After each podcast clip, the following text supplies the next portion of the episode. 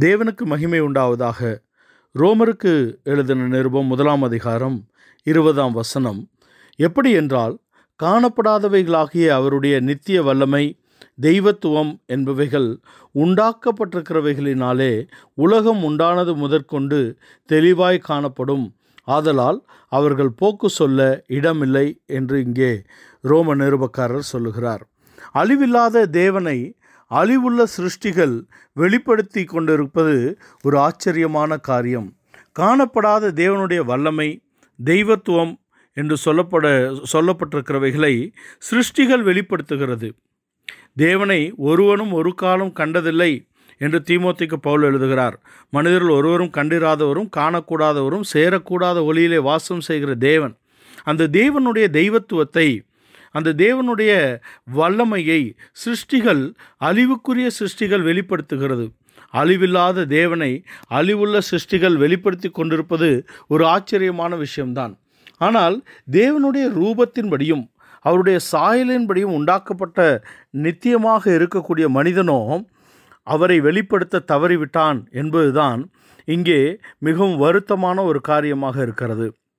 தெய்வத்துவம் என்பது தெய்வனுடைய தன்மை. மூன்று விதமான தன்மைகளை வேதம் நமக்கு வெளிப்படுத்துகிறது. நன்மைக்கு நன்மை செய்வது தீமைக்கு தீமை செய்வது என்பது மனிதனுடைய சுபாவம். நமக்கு நன்மை செய்பவர்களுக்கு நாம் நன்மை செய்கிறோம் என்பது ஒரு இயல்பான மனிதனுடைய சுபாவம். நம்மை அன்பு கூறுகிறவர்களை நாம் அன்பு கூறுகிறோம்.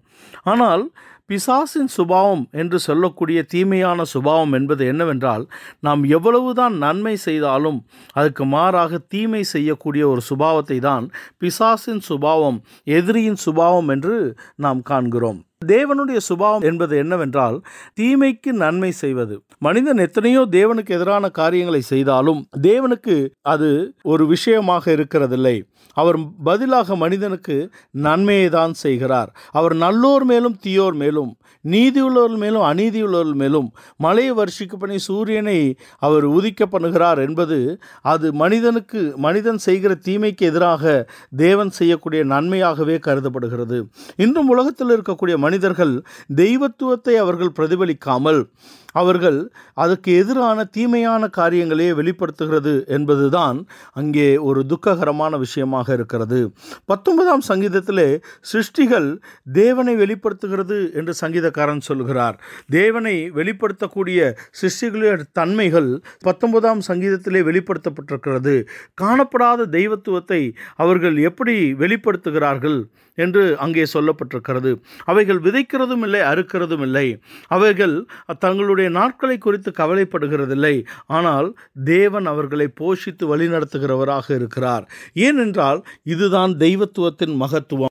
அவைகள் விதைக்கிறதும் இல்லை அறுக்கிறதும் இல்லை தங்களுக்குரிய காரியங்களை குறித்து அவைகள் கவலைப்படுகிறதில்லை. ஏனென்றால் பரமபிதா அவைகளை போஷித்து வருகிறார். ஆனால் மனிதன் அப்படி அல்ல எண்ணத்தை உடுத்துவோம் எண்ணத்தை உண்போம் என்று அவன் கவலைப்படக்கூடிய இடத்திலே இருக்கிறான். இதற்கு காரணம் அவன் தேவனை விட்டு விலகி தெய்வத்துவத்தை அவன் இழந்ததுதான் அதற்கு காரணமாக இருக்கிறது. தெய்வத்துவம் என்பது என்ன? அவருடைய ரூபத்தின்படியும் அவருடைய சாயலின்படியும் உண்டாக்கப்பட்ட மனிதன். தேவனை பிரதிபலிக்கிறவனாக அவன் வாழ வேண்டும் என்பதுதான் அவன் அவனை உண்டாக்கியதன் நோக்கமாக இருக்கிறது. இதிலிருந்து விலகி மனிதன் தெய்வத்துவத்தை இழந்து விட்டான். அதனால்தான் மனிதன் விழுந்து போன நிலையில்தான் அங்கே அவன் காணப்படுகிறான். அவனுக்கு துக்கம் கவலை பாவம் எல்லாம் அவனுடைய ஜீவியத்துக்குள் பிரவேசிக்கிறதை பார்க்கிறோம். நன்மையை பிரதிபலிக்கும்படியாக சிருஷ்டிக்கப்பட்ட அவன் தீமையை பிரதிபலிக்கக்கூடிய ஒரு இடத்துக்கு போய்விட்டான். எபேசியர் நாலாம் அதிகாரத்திலும் ஒன்று பேதொரு ரெண்டாம் அதிகாரத்திலும் ஒரு அட்டவணை நமக்கு கொடுக்கப்பட்டிருக்கிறது. அதுதான் மனுஷீக சுபாவம் தீமையான சுபாவம் என்ற ஒரு அட்டவணை. அதை நீக்கி அவன் திவ்ய சுபாவத்தை அடைந்து கொள்ள வேண்டும். அப்பொழுதுதான் மனிதன் மீண்டுமாக தேவனுக்குரியவனாக அவன் மாற முடியும். எபேசியர் நிருபக்காரர் சொல்லுகிறார் அவருக்கு சொந்தமானவர்கள் தான் மீட்கப்படுவார்கள். அவருக்கு சொந்தமானவர்கள் மீட்கும் பொருளாக ஆவியானவர் அச்சார சுதந்திரத்தின் அச்சாரமாக இருக்கிறார் என்று சொல்லப்பட்டிருக்கிறது. எபேசிய நிருபக்காரர் தெளிவாக சொல்கிறார் அவருக்கு சொந்தமானவர்கள் தான் மீட்கப்படுவார்கள். ஒன்று குருந்தியர் பதினைந்தாம் அதிகாரம் இருபத்தி மூன்றாம் வசனத்திலும் அது சொல்லப்பட்டிருக்கிறது. ஒன்று குருந்தியர் பதினைந்தாம் அதிகாரம் இருபத்தி மூன்றாம் வசனத்திலே அவனவன் தன் தன் வரிசையிலே உயிர்ப்பிக்கப்படுவான். முதற் பலனானவர் கிறிஸ்து பின்பு அவருடையவர்கள் அவர்கள் அவருடைய வரிசையிலே உயிர்ப்பிக்கப்படுவார்கள் என்றால் அவருடையவர்களாக மாறினால்தான் உ- உயிர்த்தெழுதல் என்ற நம்பிக்கைக்குள்ளாக வர முடியும். உயிர்த்தெழுதல் என்ற நம்பிக்கைக்கு நேராக போகக்கூடிய ஜனங்கள் தான் எண்ணத்தை உண்போம் எண்ணத்தை உடுப்போம் என்ற கவலை இல்லாமல் ஜீவிக்க முடியும். அது கர்த்தர் மேல் நம்பிக்கை வைக்கக்கூடிய ஒரு ஜீவியமாக இருக்கிறது. அப்படிப்பட்ட ஒரு ஜீவியத்தை நாம் அடைந்து கொள்வதற்காக தான் அழைக்கப்பட்டிருக்கிறோம். அவருடைய திவ்ய சுபாவத்தை நாம் அடைந்து கொள்ள வேண்டும். அவருடையவர்களாக மாறுவது என்பதுதான் நாம் புதிதாக்கப்பட்ட புதிய மனிதனாக மாற முடியும் என்று கொலோசை நிருபக்காரர் சொல்கிறார். நம்மை சிருஷ்டித்தவருடைய சாயலுக்கொப்பாக புதிதாக்கப்பட்ட புதிய மனிதனை தரித்து கொள்ள வேண்டும். அது அவரை அறிகிற அறிவு அவர் மேல் வைக்கக்கூடிய நம்பிக்கை அவருடைய திவ்ய சுபாவத்தை வெளிப்படுத்தக்கூடிய ஒரு ஜீவியமாக இருக்கிறது. அவருடையவர்களாக நாம் மாறினால்தான் அப்போ அப்படிப்பட்ட ஒரு ஜீவியத்தை நாம் அடைந்து கொள்ள முடியும். அவருடையவர்களாக மாறுவது என்பதுதான் அவருடைய திவ்ய சுபாவத்தை அடைந்து கொள்வது. அவருடைய திவ்ய சுபாவத்தை அடைந்து கொண்ட எத்தனையோ மனிதர்கள் அவர்களுடைய சொந்த காரியங்களே செய்து கொண்டு இருப்பது தான் ஒரு மாறுபாடான விஷயமாக இருக்கிறது. அவருடைய திவ்ய சுபாவத்தை அடைந்து கொள்வது என்பது வசனத்தினாலும் அவர் தந்த அபிஷேகத்தினாலும் நாம் அடைந்து கொள்ளக்கூடிய ஒரு ஜீவியமாக இருக்கிறது. அதுதான் அவருடையவர்களாக நம்மை மாற்றுகிறது. நாம் அவருடையவர்கள் அவருடைய மாம்சத்துக்கும் எலும்புக்கும் உரியவர்கள் என்று வேதம் சொல்லக்கூடிய தகுதி என்பது அவருடைய திவ்ய சுப சுபாவத்தை நாம் வசனத்தினாலும் அபிஷேகத்தினாலும் அடைந்து கொள்ள வேண்டும். வசனத்தினாலும் அபிஷேகத்தினாலும் அந்த அனுபவத்தை அடைந்து கொண்டவர்கள் தான் தேவ சித்தத்தை பரிபூர்ணமாக செய்ய முடியும். அதை பெற்றுக்கொண்டும் தேவ சித்தம் செய்யாதவர்கள் தான் பரிதபிக்கப்பட்ட நிலவரத்திலே கைவிடப்படுகிறார்கள் என்று இந்த சத்தியங்கள் நமக்கு வெளிப்படுத்துகிறதை நாம் பார்க்கிறோம்.